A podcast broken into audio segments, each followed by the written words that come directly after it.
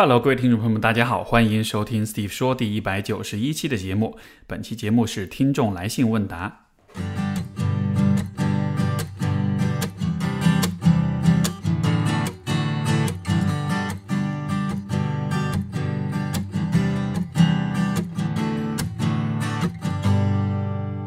我前段时间呢，和一些听众有了一些交流，就是他们为什么喜欢听 Steve 说这个节目，到底给他们带来了些什么？呃，得到的反馈大约有两类，一类呢是告诉我说，通过听我的节目，对一些话题会产会有一些新的角度跟理解，然后也会联系到自己的生活，从而自己的一些困扰也能找到一些不同的理解方式。所以就好像是，当你把问题看开了之后，啊，自己的情绪感受也会好，也会好很多。然后另外也有一部分朋友告诉我说，啊，这是因为我的节目或者我表达的态度、情感是一种温和的陪伴的一种姿态，所以说这在一一些朋友在低谷的时候是很具有启发跟鼓励的力量的。呃，我很听，我非常开心听到大家会这样去说，嗯，这其实也是我做这个节目的最根本的目的，就是说，因为从心理咨询师的角度，我们看问题是带着一些专业的。啊，知识和视角在里边，所以可能一些事情表象的因果关系背后，其实会有一些更深层的问题。所以，当我们从一个更深层的角度去理解问题的时候，的确会看得更开一些吧。所以，一定程度上，你可以说，Steve 说这个节目是一个帮助大家能够变得像一个心理咨询心理咨询师一样去思考，有这么一个效果吧。然后，另外一方面。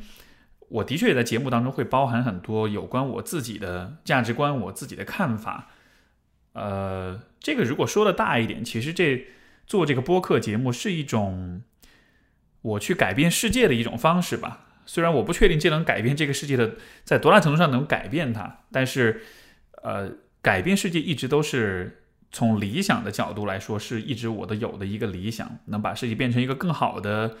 一个地方，能让尽可能多的人。获得一些我认为有意义、有价值的思考或者价值观，这是这个节目试图在做的事情。呃，说到这里，其实最近，呃，就在我今天回回答这个听众来信之前，也想说一点我自己最近的一些思考。估计各位如果有关注网络的话，也会看到啊，最近比如说有一些呃网上的一些事件啊，比如说某一位明星的这个粉丝，然后饭圈对吧，会网暴别人呀。呃，就包括社交媒体上一直以来会存在的杠精啊、喷子呀、网暴呀，各种各样的这样的一些行为。然后，其实这个是我持续都在关注的一个话题，我也会想要借着这个话题去做一些这种从思维方式上做一些探讨，跟大家的一些交流探讨吧。各位如果知道就是怒路症这个概念的话，就是人们在开车的时候，如果你有男朋友或者老公，那么很有可能你是见过怒路症的，对吧？你在开车的过程中，如果别人别了你啊，或者是有什么遇到什么状况的时候，这个司机就会破忍不住破口大骂。然后，其实当我们看到别人怒路症的时候，很多时候我们会有点不理解，就为什么这个这么小的一点事情，你至于这么着急吗？其实怒路症有一个很有意思的方面，就是说为什么人们会那么的容易生气呢？因为。这当中，当然这个原因素有很多，但我认为很重要的一个因素呢是，司机在开车的时候，因为速度走得很快，那个环境其实是让人紧张的，其实是挺危险的。所以在那样一种环境之下，人的感官实际上是会变得更加敏锐的。就如果你没有开车的话，虽然是坐在同一辆车里，但因为你没有开车，所以你的感官并没有变得更加敏锐，你并没有进入一种类似战或逃的状态，所以你对于周遭的感知，尤其是你和别人、其他车之间的这个互动的关系，其实是不是那么敏感？但是作为司机的话，因为他在掌控这个这个车，他在负责自己以及所有人的安全，所以他的状态其实是处在一种被激活的情绪上被唤起的状态下的。在这样的情况下，如果别人做了任何一点点有可能威胁到他的事情的话，反应就会很强烈，所以才会有怒路症这样一个现象。就是你看，怒路永远都是司机是那个发火的人，你很少看到乘客或者坐在后排的乘客会有那样的反应，对吧？所以这是呃关于怒路症的一个一个科普小事实。而如果我们把这样一个理解放到有关这种网上的喷子、网暴这样一些行为上面的话，我觉得这或许是一个很好的去看待这个问题的角度，就是人们为什么会网暴，为什么有这么多的攻击性跟愤怒。从表层的因果关系来看，可能你会觉得啊，互联网是一个匿名发表言论的地方，大家都很不负责，所以人性的阴暗面都给揭露出来了。可是如果想想看，人在什么样的状态之下会有这么强的攻击性？如果我们结合刚才讲的怒路症的那个角度的话，我的一种理解是说，可能许多人有这样的表现，或许是因为其实他们生活的环境整体来说，也是一个让他们处在一种。不安全和一种被激发、被激活的状态里面的，就如果你是啊，整天到晚都是承受着很多的压力，然后缺少安全感，然后会担心身边的人有可能会伤害到你的。如果是这样一个状态之下的话，我感觉当你在网上看到有任何针对你的 idol 也好，或者是有任何冲突性的这种信息跟内容也好。其实可能很容易就会被激发，很容易就会进入到一种很防御、很攻击性的状态里面。所以，如果这样去想的话，我倒是觉得喷子呀、网暴啊这样一些行为，我虽然不认同，但是我能够理解它为什么会产生。我们看到今天网络上普遍存在的这样一些现象，我觉得背后可能揭示的另一个事实就是，我们所生活的这个大环境整体来说，可能大多数人其实过得并不是那么的。舒服、跟安稳、跟安全，其实许多许多人还是处在一种持续的不安全跟一种焦虑之下的。所以在这样一个状态之下，当所有人的情绪状态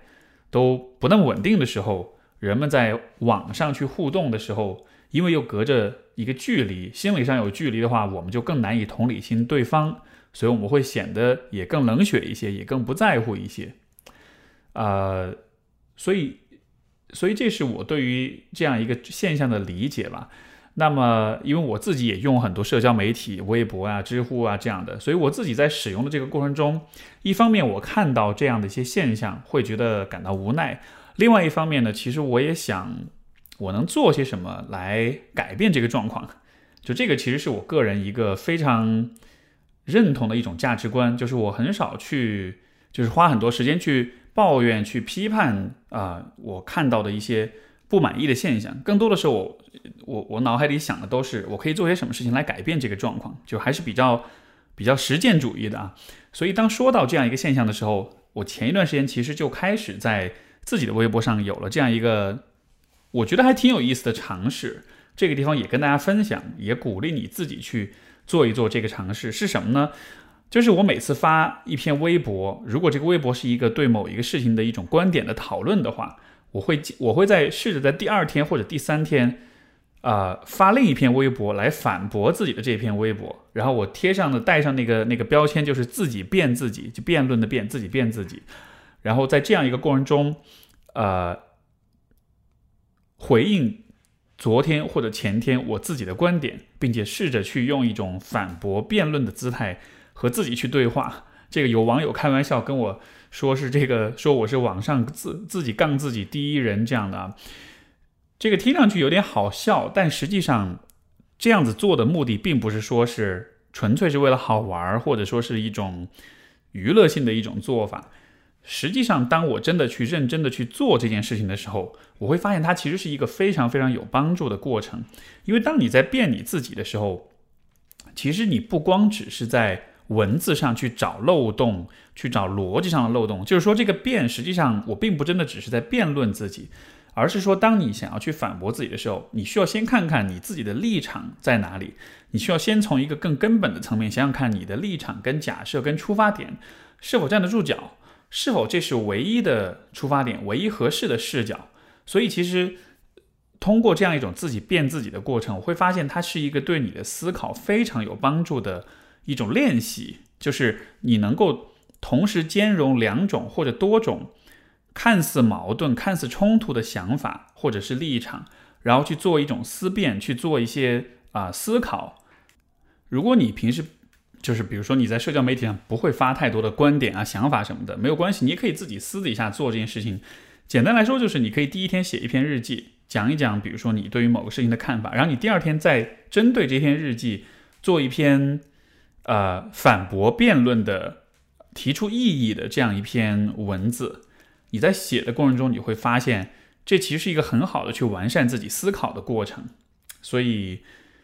如果大家感兴趣，我非常鼓励你这么去做。我觉得，当你能够做，当你第二天写完那篇反驳文章的时候，你会 你会有一种感觉，是你的你的智商都变高了，因为你会发现你想问题真的会比之前更深入一些。我这地方分享一个，就是呃这两天看到了一个例子，我觉得这个也许可以作为一个很好的思考思想实验的一个机会，是什么呢？就是我前两天在网上看到一一个消息，说荷兰啊教育文化和科学大臣啊这个名字比较长某某某，他说你从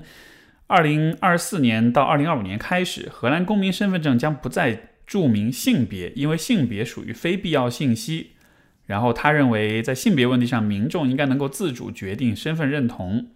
所以说不再标出性别。所以这其实是个很有趣的消息，对不对？而且我估计可能会有很多人和我会有类似的反应，就是当第一次听到这样一个消息的时候，会觉得很惊讶，而且会立刻有一种很有点不适的感觉，因为毕竟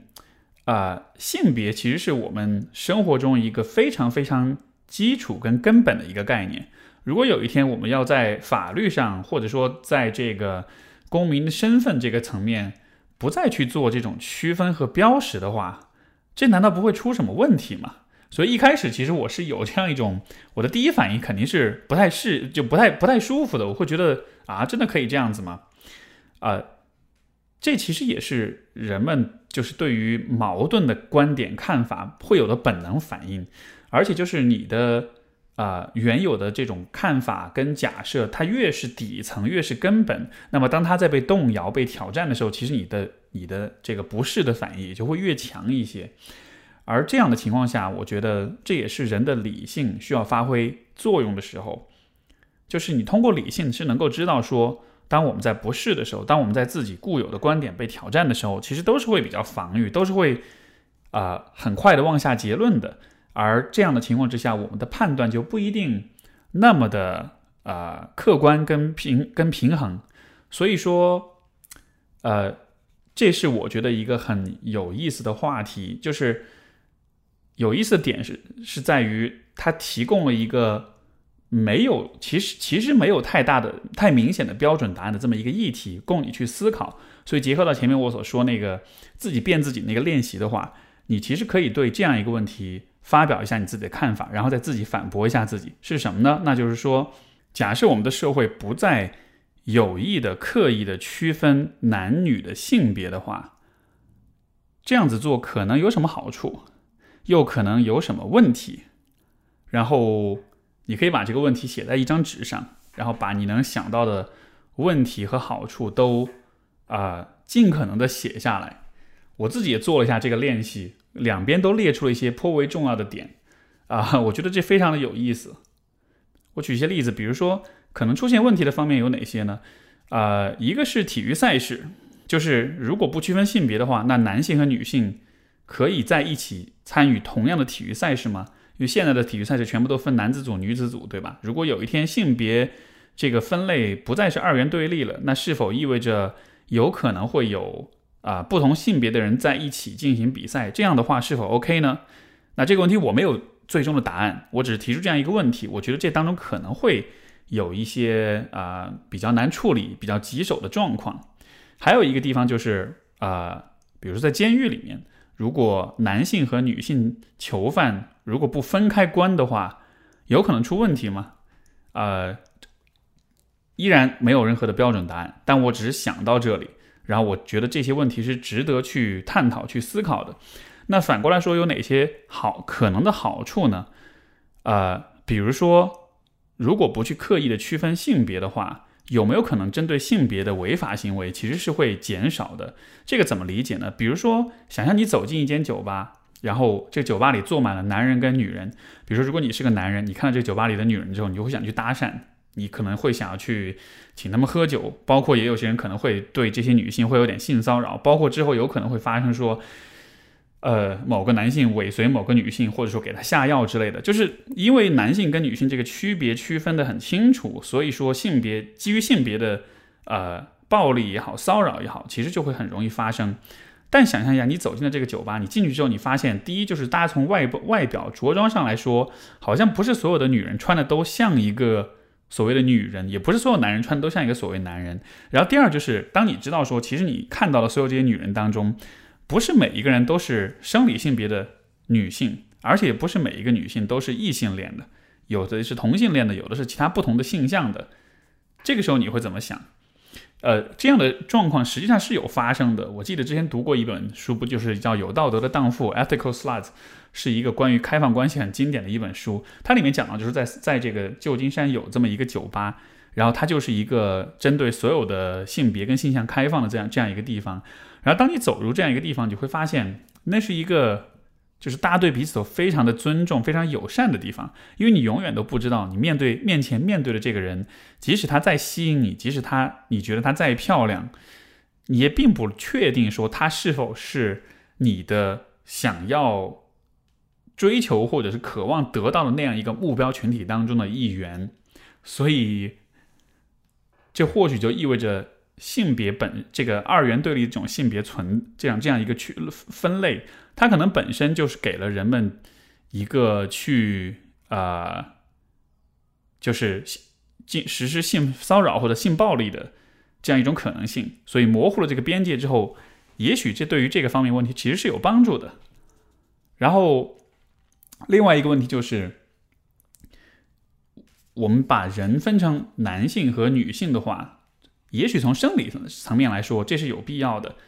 一，毕竟我们国家的对于性别的这个了解，也都一直还停留在生理性别的层面吧。但其实另一方面来说，围绕着性别，其实还有很多的社会构建，就是男性跟女性应该怎样去过自己的一生，对吧？比如说，你是个男孩，你就需要穿蓝色的衣服；你是个女孩，你你需要穿粉色的衣服。包括相应的，你应该学什么专业？你应该学理科、学文科这样子的。就其实还会有很多的有关生活方式、有关人生。啊，人生道路等等各方面的选择，其实都会和你的性别捆绑在一起。但是这个捆绑本身其实也是不合理的，因为并不是说你是一个男性你就不会喜欢文科，或者你就不会喜欢穿更艳丽的衣服，或者说如果你是一个女性，你就一定是很细腻，你的性格就一定是很温顺、很乖巧的。所以就是，也许去挑战、去质疑性别二元对立的性别的话。在这个层面上来说，它也是能够体体现出一种对人们的身份自治和生活方式的啊选择权的一种尊重，对吧？所以这都是我在思考这个问题的时候，我自己去辩论自己的时候提出来想到的一些点，就是如果我反对这一件事情，原因有哪些哪些？如果我同意这件事情，有哪些哪些？当你把两边的理由全部都写出来之后，你就会发现，首先这个问题并没有一个绝对明确的答案。但是其次，你现在已经可以在一个更为全面的层面上去理解这个问题，所以这是最近的一些思考，包括我最近在做的一个非常有趣的练习，然后也把这一点经验分享给大家。如果各位想看到更多自己变自己的话，你可以去我的微博啊，史秀雄 Steve，然后你自在我的微博里面搜索“自己变自己”，你就会看到我以前写的各种自我辩论的帖子。好，今天说的比较多啊，嗯，接下来我们来听听看听众来信。我们今天的第一封信来自 Cindy，他说最近一直困扰我的问题是关于我父亲，我呃我的父亲，我和父亲的关系一直都很亲近，更多时候像朋友一样，在父亲面前我就是个十足的小孩，可以撒娇，可以调皮，可以无理取闹。父亲对我和母亲很宠爱，凌晨两三点如果肚子饿了，会毫不犹豫的起床给我们弄吃的，有时候也会出去买，不管是冬天还是下雨季节，在我遇。啊，遇见上一段感情之前（括号我们刚分手一个月），括号完，我的父亲一直是我的骄傲。可是上一任男友啊，彻底颠覆了我的想法。前任是个事业心特别重、很有责任感的男孩，他的事业也做得很成功。他们是家族企业，他家的父亲是白手起家。他一直很佩服他的父亲，他的父亲在他心目中是个英雄形象，他也在走他父亲的步伐。和他在一起，彻底激发了我内心潜意识的东西。我父亲是个毫无责任担当的人。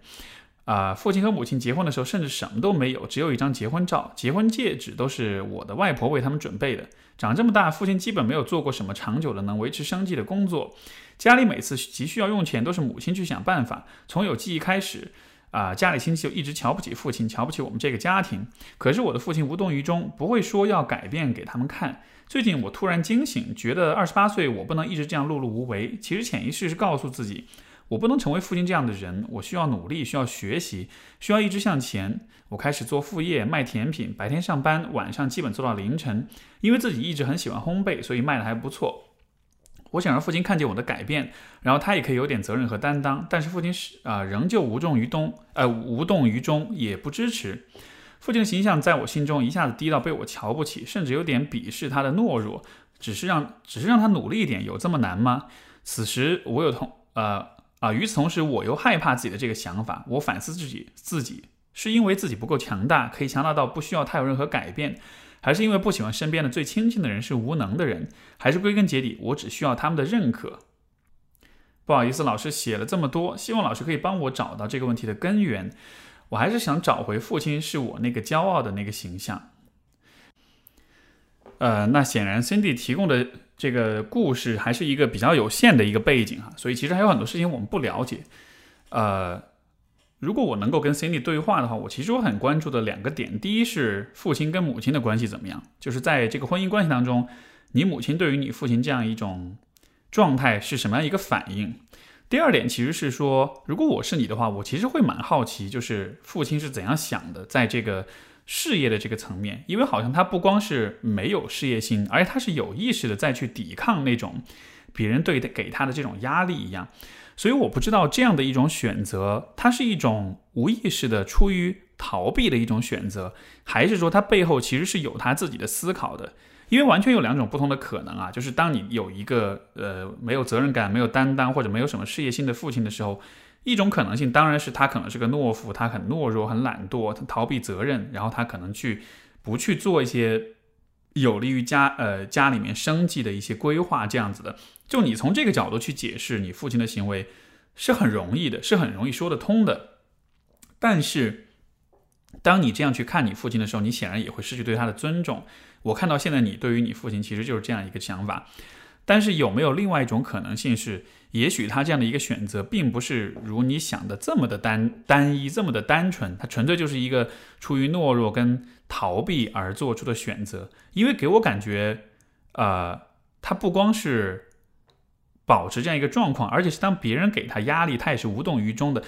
任何的无动于衷背后，都一定是有某种特定价值观在支撑他，他才有可能这样，对吧？如果没有一个特定价值观在支撑他，如果他认为这个事情是可做可不做的，这个时候别人给他一些压力的话，他可能就会更多的是去屈服和顺从别人的期待、别人的压力，就这个才是呃理应当说得通的点。所以那种。看上去非常顽固不化的这种无动于衷，跟这种打引号的毫无担当，它背后是什么？我会非常的好奇，我会非常的感兴趣。与此同时，我也觉得我们其实和从父母那里可以得到的，有的时候不一定说是一种直接可以复制粘贴的这样一种形象，就是父亲做什么我们也做什么。更多的时候，我们其实从父母那里获获取的，其实还是。一方面是特定的价值观，另外一方面是一些特定的人格层面的品质。对于你父亲来说，你说他好像一直没有做什么长久维持生计的工作，但是他好像对于你和你母亲一直都是长久的、坚持的在善待你们，也似乎也和你们保持了很亲近的关系，也能够坚持去照顾你们，非常感觉是非常无微不至的样子，对吧？所以你并不能说他就是一个。懦弱的、没有长性的、没有毅力的这么一个人，他在某一些事情上其实是非常坚持的。另外一点坚持就是他对于别人瞧不起这个事情也是无动于衷的。所以就好像是他看上去好像不符合社会期待，但是他心中又有一些非常坚毅、非常坚持的一些部分。他可能只是把这种坚毅的品质用在了一个你不是那么认同的事情上，对吧？但是如果你能够透过这个。呃，事情的表象去了解他的这种坚持是怎么产生的，那么你也就能吸收和模仿到他的这种坚持，从而的话，你就因为你当你吸收这个部分之后，然后你可以再自己去选择，你希望把你的坚持投入在什么具体的事情上。也许你也会只是把它投入到对家庭的、对家人的照顾上，也许你可以把这种坚持投入在你自己事业的发展上，比如说你现在做烘焙这样子的，这都可以。最终得出的结果一定都是会有好的结果的。所以我觉得，也许可以不着急那么快的就给父亲下一个判断，认为他是一个，就给他构建出一个你想象的那种故事出来。也许能够更多的去了解看他是怎样去想的，然后说不定他背后给到你的整个价值观，其实是会颠覆你的想象的。就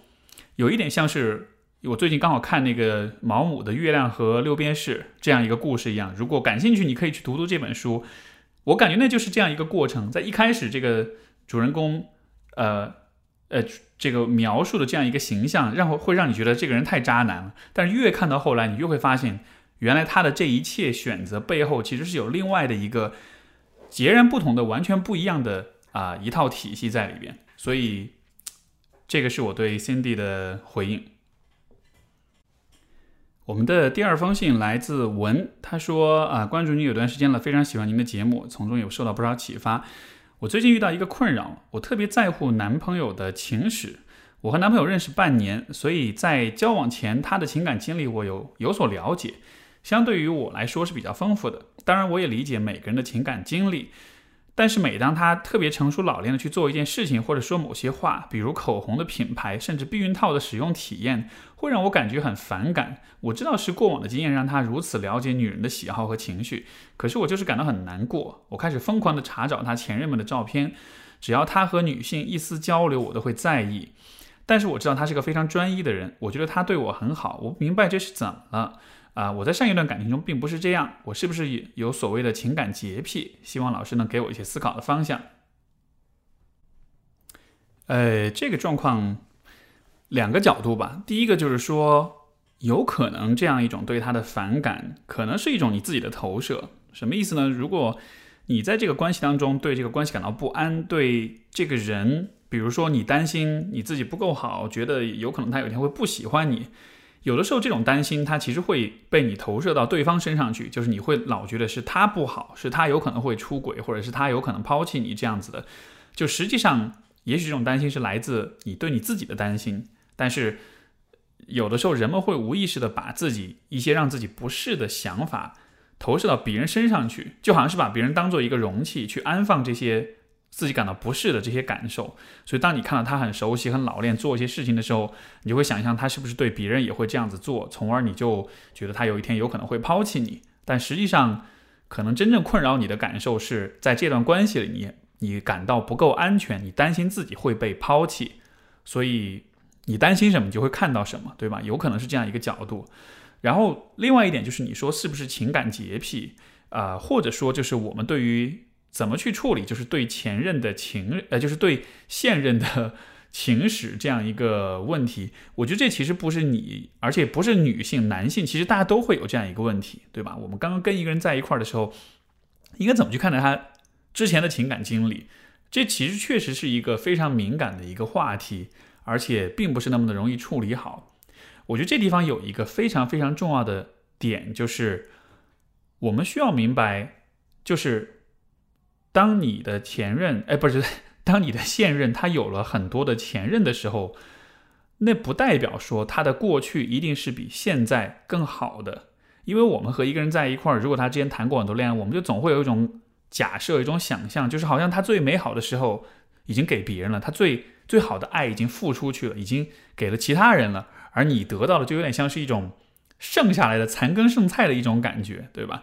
呃，我之前和一些有处女情节的男性去工作的时候，其实也会发现他们也有类似的一个想法。就为什么男人会有所谓处女情节，也是因为他们觉得好像处女是最美好的。一旦这个状态失去了之后，好像这个这个人这个女人她的她最好的最有价值的部分就没了，从而她现在得到就是一个不够好的勉强凑合的一个状况。我觉得可能对于男性女性来说，可能尤其在你情感经验相对比较少的状况下。都会有这样一种感觉，总觉得好像初恋是最美好的，好像曾经的感情是最最美好的。然后时间久了之后，当你变得很、很、很熟练、很老司机、很油滑了之后，好像现在的你的感情上的付出就是不那么真诚，就更多的是套路了。就大家会有这样一种想象。可是如可是从我的角度来说，像比如说我回顾我自己的情感经验，就是。越是早期的关系当中，我会越觉得自己在那个时候就其实挺蠢的，其实挺单纯的，而其实很多事情都做得很不好。就是如果我们把人放在一个发展的层面来看的话，每一段关系当中你都会很幼稚，有很多的不足，很多缺点会暴露出来。但是随着一段一段的关系，包括你自己的阅历的积累和成长的话，你会做得越来越好。所以实际上，如果一个人过去有过一些情感经验的话，不代表说那个时候他已经把他最纯真、最纯情的情感已经付出出去了。虽然那个时候他可能是经验最少的，他可能是在某些问题上可能是最执着的，或者是最呃这种期待最美好的，但是呃那不代表他在那个时候就一定是最善于去处理情感、最能够把很多事情处理好的。像有的时候我也会跟我伴侣开玩笑，我们有时候会想象，哎，如果我们是大学甚至高中的时候相遇的话，我们会不会在一块儿，会不会结婚？然后我的答案就是，我估计我们俩应该会很难相处吧，因为那个时候我的脾气不好，他的脾气估计也好不到哪里去，所以就大家都很不成熟，有很多坎儿反而就过不去，反而是到了现在，因为各自都经历了很多，都成熟很多，所以在一起相处反而是能够更好的协作跟配合。所以我觉得，如果一个人有情感洁癖，很介意他的伴侣的之前的情史的话，可能你就需要把这样一个呃假设给颠覆一下。就是最好的、最美好的东西，不是在过去，而是在未来。因为人在不断的成长，所以我们在感情当中越来越成熟，我们能做的越来越好，这才是真正最重要的。而且我也会觉得这个问题当中有一个理性跟感性打架的问题，就是比如说，呃，伴侣的前任问题，像对我来说，现在我我是尽可能的不会去了解太多。他之前发生的事情，除非他主动告诉我，但是我肯定不会像你这样去找他们的照片啊什么的，因为其实我能感觉到，如果我真的去找、真的去看的话，其实心里面肯定是有不舒服的。就是人的这个情感的这个部分，他一定是会有这样一些反应，会有嫉妒，会有怀疑，会有不适的感觉。当你知道你会有这些感受的时候，你其实就应该避免这么去做，你应该让那个理性的部分来做这个决定，就是不要主动的去找。这些照片不要主动的去了解这些这些事情，因为你了解之后，你肯定心里面会不舒服，对吧？但是这种不舒服不应该成为你的啊情感的观念和价值观的一种来源，不应该因为你想到前任就他的前任不舒服，你就会认为感情当中最美好的东西是发生在过去而不是未来的。所以这个地方其实涉及到的是一个理性跟感性之间需要。有所区分的一个问题，而比较好的处理方式还是用相对理性的一种方式，就是如果你知道这件事情会让你介意，你看到就会不舒服，那你就不要去看，然后你就告诉自己说，我相信更美好的东西是在未来。他过去可能有过他的一些美好的体验跟经历，但是，啊，现在的他是比过去的他更成熟，现在的我也比过去的我更成熟，所以我们一起。走向未来的一种更好的可能性，这样的一个可能性，这样的一种上升的充满希望的趋势，这是他过去的任何一个前任都不再能够得到的机会。他们的感情最好最好也就在那里了。但是你们未来的感情，其实它的上限是没有上限的，是 sky is the limit，对吧？所以你用这样的角度去想的话，你就不会嫉嫉妒他。之前的感情了，因为你就会觉得，嗯，现在这个感情才是最有希望，才是最最多可能性的，所以希望这样想可以让你心里面释然一些。我们的下一封信来自 Stacy，他说，呃，我今年大学毕业，从小到大成绩一般，大学后学习变得比较努力，但是不论留学考试还是专业考试，结果都不佳。一开始只是让我认为，也许自己不适合理论知识。但今年夏天我学习驾照驾驶证考试，虽然科目三我第一次就过了，但是科目二考试上失败了三次，至今还没通过。我自认为学车过程一直尽心尽力，教导我的师傅呃也很认可我平时的练习。但每次考试时我都会特别紧张，甚至恐惧啊，因为科目二考试的机制是，一旦有错误，立马机器实时发出声音，并不是像呃像 Steve 老师告诉我应该怎么通过这个考试。呃，考驾照只是一个案例，啊，因为考试成绩不理想，出国留学的计划搁浅了。今年先在一家公司就业，本打算 gap 一年，呃，按原计划继续进行。看到别人专心学术，发表深度的思想，我很向往，也希望可以有沉浸的学习体验。但渐渐我发现，我只是我追求的只是这种状态，而不是我想取得怎样的成就，给别人带来怎样的影响。而且学习好像也不适合我。但我适合什么呢？我我学不好高中理科的科目，也学不好大学里偏文的经济，甚至到了实践，我还完不成实际的呃驾驶证考试。我知道这很大部分是因为我经历太少。那我应该怎么开拓自己？从哪里开始尝试呢？或许我需要做一个性格测试吗？生活中，妈妈觉得我很努力，但没办法取得好成绩，是因为我用错了方法。朋友也评价我心态太差了。我觉得他们应该没错，可是我没法克服。一直有一个自己的博客，只是在编辑自己的写作，通过文字的整理反思自己时，我会沉，我会有沉浸的成就感。可是这些都是没法量化的。而且我认为，如果真的要以文字为主啊为生，我也不够专业，因此我看不到任何实质性的成果，所以常常觉得自己很没用，也因此不敢给自己设立新的目标，因为努力却无法完成，让我觉得很痛苦。我应该怎么办呢？希望听听你的看法。我其实觉得，与其做性格测试，你不如从自己的人生经历当中去好好的挖掘一下这个问题。我自己有两种挖掘的方式。第一种方式是说，你应该看看在什么样的状态之下你是最有感觉的，就是有感觉这个事情，可能大家都会有这样的体验。你做某些事情的时候，你会很有感觉，对吧？当然，如果你觉得这个想法很难去量化的话，那么也许一个更好的方式是说，当你在做什么事情的时候，是最有创造性的。因为我认为，如果我认为，如果一个人做某件事情是有进入一种比较有创造性的状态的时候，是说明他的灵感跟天性、跟个性、跟喜好各个方面总体来说是比较对齐的，是比较啊统一、比较一致的。因为如果你在做你不喜欢的事情或者你不擅长的事情的时候，你可能相对来说是比较难有创造力的。但是如果我们在做的是喜欢的事情的时候，很容易就会很灵感迸发，然后会有很多的想法。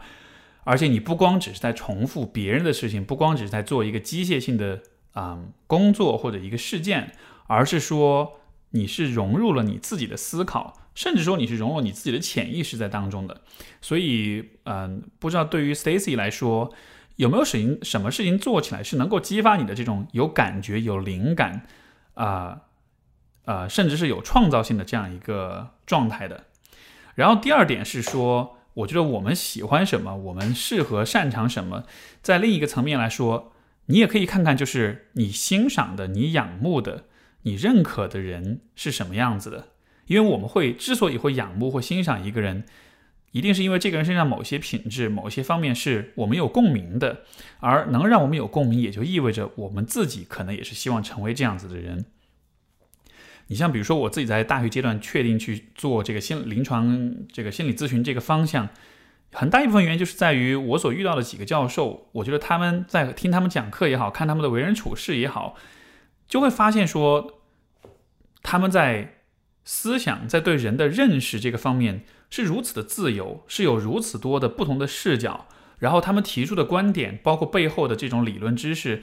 啊，带来的那种启发性是如此的让我感到震撼，我就会觉得特别兴奋，我就会觉得太了不起了。然后当我看到我对他们的这个部分很共鸣的时候，反过来我也就知道，如果我也做这样的工作，如果我也变成这样的人，如果我也经常性的能有这样的体验的话，我估计应该会很开心吧。所以我就做了心理咨询，包括也现在也开始在做播客，因为实际上也是在把这一个让我很兴奋的点，就是这种。嗯，拓宽你的思维边界、意识边界这样一个事情，就把它让更多去跟更多的人去分享，对吧？所以，也许 Stacy 也可以看一看你在生活中那些特别仰慕的人，他们到底是什么部分让你仰慕，让你觉得很了不起，然后你也反过来把这一个部分当做是你自己努力的一个方向。我们的下一封信来自一位姓吴的朋友，他说：“呃，您好，我是您的微博老粉丝，关注您很久了，平时没怎么说过话。每当心情低落或者遇到什么困难的时候，阅读搜索您微博里的相关内容，总会得到不少新的见解，平复自己的内心。我一直有一个很难自我消化的问题，就是怎么面对私生女的身份。这个问题困扰了我很久，因为这个身份和家庭环境不富裕，父母文化水平都不高的原因，我内心很自卑。”可能是面对这些东西太痛苦了，我一直在欺骗自己，编造各种谎言来减轻内心的痛苦。最近在面对重新找工作不太顺利和屡次相亲失败的情形，心情很低落，觉得自己什么都很差劲。也由于这些情况的出现，让我想要理清自己的情况，面对自己的真实境况，不再欺骗自己，但是感觉无从下手，特别是面对私生女的这个身份，似乎出生就是原罪，所以希望得到老师的帮助。为什么会对私就是私生女这样一个身份感到自卑？我其实会有这样一种推测，就是。当一个人生下来的时候，他其实不会因为这件事情感到自卑，所以你会因为这个身份感到自卑，一定是因为在成长过程当中，你受到了外界的影响，你看到了他人的一些反应和一些想法跟感受，所以你才会跟着感感到自卑。而这些想法跟感受、他人的反应，这多半是来自父母的这个部分。那么，我觉得这个地方想要指出的一点就是，其实对于你来说，你的。这个身份，这并不是你的原罪，更像是说你的存在对于你的父母来说，可能是一个让他们感到困扰的事情。他们因为自己的某一些特定的选择，有了你这个孩子，你的存在对于他们来说，就像是一个像是一个提示一样，在提示他们说：“你看，曾经你们俩做过一些不太明智的选择，现在有了这样的一个啊家庭，有这样一个私生女，所以。”对于他们来说，那可能的确是一个让他们感到自卑也好、羞愧也好，或者是不知道怎么面对也好这样一个状况。但是，就是因为你让他们有这样的感受，反过来他们在和你互动的时候也会体现出这样的情绪。然后呢，站在你的角度，你会觉得那好像是针对你这个人的。但是我认为那只是他们那样的表现，只是针对你这个角色而已，和你这个人是谁，和你这个人的好坏其实没有任何的关系。就换一个角度来说，就是他们其实是在把你当做一个容器，去容纳他们对于自己有私生女这样一个事情的所有的羞耻、所有的逃避、所有的这种啊不堪的这些感受。所以在一定程度上，我觉得你所背负的这种作为私生女的这个自卑，也许这不完全是，甚至说在很大程度上，它都和你自己这个身份没有必然关系，而更像是说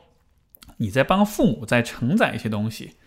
就这样一种现象，其实不管是私生女的问题，还是任何的问题，在家庭当中其实非常的常见。因为小孩子对父母的忠诚度是很高的，他们总是希望自己是有价值，希望能为父母做些什么事情。所以很多时候，在一个呃有问题的家庭，在一个高冲突的家庭，或者是呃隐藏着某一些秘密的家庭当中，你会看见，呃孩子会很主动的去帮父母去承担一些东西。这个承担的方式就是去认同父母的感受，然后让自己也拥有那样的感受。一个一个另外一个例子就是，有些家庭当中会有这种呃出轨的状况，父亲或者母亲是有出轨的行为的。然后你会看到，在这个家庭当中，这个孩子对于出轨这件事情，就会有两种截然不同的反应。一种反应就是会对这个事情感到非常非常的羞耻，但是这种羞耻，如果你深入的去了解，你会发现这种羞耻可能很多时候是来自于。出轨那一方的父亲或者母亲自己的羞耻，然后孩子感受到这种羞耻，他实际上是在帮帮他去承载。然后另外一种反应就是，有些孩子也会对出轨那一方，呃的家人有非常强的反感跟愤怒。但是这种愤怒一定是发自内心的吗？很多时候你会发现，其实那种愤怒是因为他同情另外一方被出轨的那一方，那一方很受伤很难过，然后他实际上是。为了去支持被被出轨的、被背叛的那一方，才让自己也认同了这种强烈的愤怒。所以就好像是小孩子都喜欢做这样的事情，我们都喜欢去，啊，很认真的观察、跟了解、跟认同父母的某些情绪，把它变成自己的。这样子的话，好像我们和父母就会更相似，就会更亲近。所以，当你因为自己的私生女身份感到很自卑的时候，我也会怀疑说，这种自卑有没有可能？它不完全是因为你自己内发自内心是自卑的，而是说，也许你也很敏锐的觉察到了你父母他们在这个问题上的自卑，所以好像为了和他们有更多的身份认同，你也有意或者无意当中让自己心中多了很多自卑出来。然后因为这种自卑，接下来带来的第二个问题就是自我欺骗跟谎言。因为你告诉自己说，我面对这些东西太痛苦了，一直在欺骗自己，编造谎言来减轻自己的内心的痛苦，这个很有趣。就是编造谎言来欺骗自己、减轻痛苦这件事情，是谁教给你的呢？那我的推测是，这可能也是你的父母他们去处理自己内心痛苦的一种方式。你观察到了他们是怎么处理自己的痛苦的时候，你也会进行无意识的模仿。就是大家可能长大了之后，作为成年人，你可能回忆不起来小时候你是什么样一个感觉。但是如果你好好去想想看，你就会注意到说，当你在小的时候，你其实对于家庭当中发生的所有的细节，所有的一举一动，父母的所有的表现，其实都是非常非常敏感的。这其实是小孩子一个特性，因为我们在成长的过程中，我们需要吸收很多来自外界的指导跟影响，我们也需要去了解。为人处事，包括自己心理情绪的这种处理，要怎么样去做？所以在这个阶段，我们就是会，就是会非常敏感、非常敏锐的去吸收、去模仿父母，而这种自我欺骗的行为，可能也是在那个阶段你无意识的从父母那里模仿来的。而自我欺骗，它确实又是一个很有破坏性的一个习惯，因为在一开始，可能你只是模仿着父母去欺骗你自己。但是当这样一种行为成了习惯之后，你开始在你自己生活的一些事情上也有自我欺骗的时候，这个时时候就会形成真正的自卑。因为如果一个人对自己的事情也是自我欺骗的话，他也是以一种逃避跟回避跟自欺欺人的方式来处理的话，他就是会感到自卑的，对吧？因为什么是自卑？其实就是你对自己不信任，你不认为你自己能够做到一些事情，你不认为你自己。足够的好，或者是能够面对生活的挑战，你就是不信任的。当你骗你自己的时候，你可能信任你自己吗？因为站在旁人角度，你看到自己，你会觉得这是一个会会骗人的人，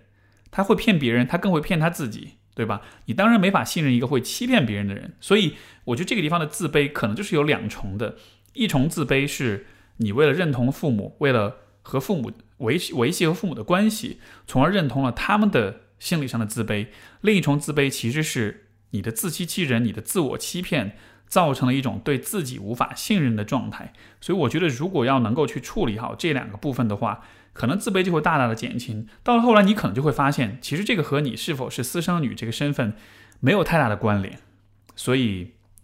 这是对这位朋友的回应。呃，我们今天最后一封信来自一位叫本王的朋友，他说还有十八天就考研了。我这边什么都没学，很害怕，真的很害怕。整理了很多笔记，但是背不下来。今年已经是第六次考研了，考的学校又只要一个人，我不知道自己过不了以后该怎么办。年后就三十五了，哪怕人的寿命可以到一百二十岁，我已经过了三分之一了。想做纯艺，我自己评估过，除了考去这个学校，实现自己的目标，好像也没有更简单的路可以走。考不上是工作，呃，消磨人的意志，大多数工作都消磨人意志。人不因为为了自己的未来恐惧，毕竟是还没发生，是啊啊，人不应该为了自己的未来恐惧，毕竟是还没发生，是吗？我要好好学习，克服习得性无助。眼前啊，刚刚眼前出现这样一幕：自己在考场上跳了楼。每年考试都是五楼，每年考场都是同样的脸，就是担心旅馆里的东西没有人收拾，要麻烦父母到北京来收拾了。因为自己恐惧而活不下去，真的太糟糕了。世界上比我经历的糟糕的感受太多了，我不能这样，一定要抓紧学习。然后这封信的标题是 “Steve 好”，我也不知道说什么。呃，纯艺应该就是 Fine Art 对吧？呃，学艺术的这位朋友，虽然也没有提出明确的问题，但是我看你这么在说的时候，其实心里还是挺感触的。我觉得你会对 fine art 会对这个艺术感兴趣的话，那我估计你应该是一个就挺敏感、挺敏锐的人，应该比我敏感多了。因为我对于艺术的感知能力确实不怎么样，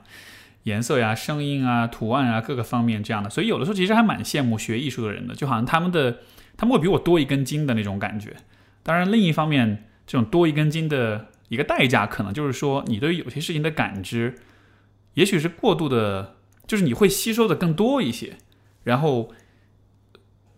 因为在心理在这个心理咨询上面有一个这么一个说法，这么一个假说，叫做莲花蒲公英理论，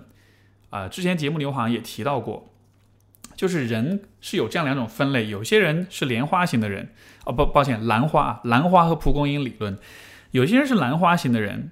因为你知道大家知道兰花很不好养，对吧？因为它对环境的。呃，条件非常的敏感，要在一个很好的环境里，它就会茁壮成长，并且能够长出非常漂亮的果实，哎，就是非常开出非常漂亮的花。而如果这个环境很恶劣、很糟糕的话，它的生存就会很糟，就很难。另一类人是蒲公英蒲公英型的人，这一类人呢，他在好的环境里不一定能生长得很好，但是在坏坏的环境里面，他的生存能力也蛮强，对吧？其实他这个假说是在讲，就是有一些人他是属于更为敏感的、更为敏锐的人，他对于环境的感知能力是更强的，所以他对于环境好坏的这个依赖程度也是更高的。有些人相对来说他就没有那么的依赖，呃，所以说也是为什么很多的伟人、很多的名人，比如说大艺术家、大思想家等等的，也都往往会有这样那样的心理疾病。所以我觉得就像是一个又是一种天赋，同时又是一种诅咒一样。呃，硬币的两面吧，所以这位朋友，呃，也许一方面这对你来说是好事情，你能够对艺术感兴趣，你能有这样的敏锐的感知力，但是另一方面就可能你对于一些其他一些事情的困扰，比如说考研的问题，比如说现实的问题，工作的问题，你的那种恐惧，你的那种焦虑，也许会更强一些。就这种这些情绪的反应，它可能也不是什么啊。不应该有的事情，或者说呃可以避免的事情，有可能在一定程度上，这样的一种你的这样一种特质，它就是会注定会带来这样一些反应吧。所以不知道这样去看这个问题，心里面会不会好受一些？然后我觉得还有意思，呃很有意思的一个点就是，以我对艺术的非常浅薄的理解，我觉得其实艺术在根本上来说，还是在去表达你自己，你在把你自己内心最深处的那个。隐藏在你无意识当中的那个很丰富多彩的、很多样的那个创造性的自我表达出来，就有点像是每个人都有他那种内在圣光的那种感觉，对吧？我们学习各种各样的艺术表达的手法，在学的时候当然会追求技法、追求技巧、理论知识啊、正统性等等这样一些问题，但是最终你看所有的伟大的艺术家们，他们其实最终都是找到了自己的那一个部分。就这让我想起，在这个呃马德里去看毕加索博物馆的时候，然后你会看到毕加索的画，从他年轻的时候开始，一路不断的进化。在一开始可能是一些很传统的，啊接近当时时代背景的这样一些作品，但是到了某一个阶段之后，就开始发生裂变，然后就会变得非常的放飞自我，到最后就会自成一派，形成一些非常独特的风格。就给我感觉，他就是你去看他这个。所有的作品按照年份来排列、来陈列的时候，你真的能有这样一种感觉，就是随着时间的推移，他慢慢的就找到他自己了，然后最终他的画真的就是他这个人自身的一种体现。所以可能对于你来讲，也许也是有这样一个过程，就是一开始呢，你可能的确是需要做一些事情去符合这个社会的规则、期待，不管是工作也好，还是考研也好，一开始的确要在这个框架里面。但是这并不会是你永远的状态，你只是需要暂时走到这样一个轨道上，然后这样子的话，你才会有一个机会慢慢的去积累、去尝试、去探索，然后到了有一天，你自己就可以找到你自己那个部分。所以可可能这样子想的话，也许对于考研、对于工作等等这样一些事情，也许不会不会有那么大的成见，因为我知道很多喜欢做艺术的人，自己其实也是会有比较。自我比较桀骜不驯的这样一面的，所以可能当你带着很强的这种理想跟目标去看这个世俗社会的时候，可能就会有这样一些批判跟反感吧。但我的理解是，其实这些这两个部分其实不一定是对立的，它可能只是你找到自我的这个道路当中一个一个必然的阶段，在这个阶段当中，你就尽你所能以最好的方式去度过它，因为。这个阶段反正都要度过，你不如在这个阶段就尽你所能去享受它，然后去在这个过程中得到尽可能的收获，对你有帮助的事情好了。然后，其实这位朋友的信也让我想起了前面有一个那个事业心不太强的爸爸的那一封信，就是我我不了解那位爸爸是怎么想的，但是我在想有没有可能这背后还是有那么一点关联，就是当一个人选择一种生活方式。这种生活方式是不那么在乎社会期待或者他人评价，而且也是偏离了常人的那种轨道的时候，这就一定是一个懦弱、跟逃避、跟无能的选择嘛？就又很巧，也是又让我想起那个《月亮和六便士》当中这个主主角的角色，啊他其实是以高更为原型的这样一个画家、一个艺术家，然后你就会看到他的人生选择就是一个非常。离经叛道，所有人都认为你有一个稳定的生活，有好很好的妻子孩子，你干嘛要抛弃家庭，然后去过上一个很贫穷的生活？一开始大家都以为他是跟着呃，一个一个小三儿跑了，后来发现根本不是，他就是去追求自己绘画理想去了。然后我我我是觉得这样子的一种选择，就是人们放弃更安稳、更舒适、更符合社会期待的道路，去选择一个更挑战、更难的事情的时候，不一定意味着他就是品格上的缺陷，有的时候他反而是品格的完整性才会促使他做这样的选择。所以，就是所有这些人生选择的话。虽然同一个选择，大家的表现可能是一样的，但是背后的那个驱动力跟那个价支撑他的价值观可能是截然相反的。所以这样的情况之下，如果你想要学艺术，想要做艺术，考了五六次研，三十五岁你依然不放弃你的目标，那我估计这背后一定是有你的一个很清晰的啊价值体系和一个思考过程的。既然如此的话，你应该把这一个部分作为支撑自己的一种力量，而且。如果你现在是在犹豫，说我是要选择一种比较妥协、比较平衡的方式去走我自己的道路，嗯，还是说我能够更多的是专注在我真正想要做的事情上的话，我感觉可能选后者会更好一些，因为这样子的话，其实无论如何都很痛苦，都很多挑战，但是至少你在纯粹的能够关注、能够 focus 在你自己想做的事情上的时候。心里面会顺一点，会踏实一点吧。我觉得不光是对于这位朋友来讲，其实所有的，其实对于每个人来说都是如此了。我们都会想象有一种生活方式是更好的，是更理想的，是更加的不那么难受、不那么痛苦的。但是，可能关于人生的真相是，无论怎么活都会困难，都会麻烦，也都会痛苦。所以，既然如此，你不如选择你真的很喜欢、你真的很愿意投入、会义无反顾的那条路，这个可能才是最好的选择。好，这就是我们这一期的节目，非常感谢各位的收听，我们就下次再见，拜拜。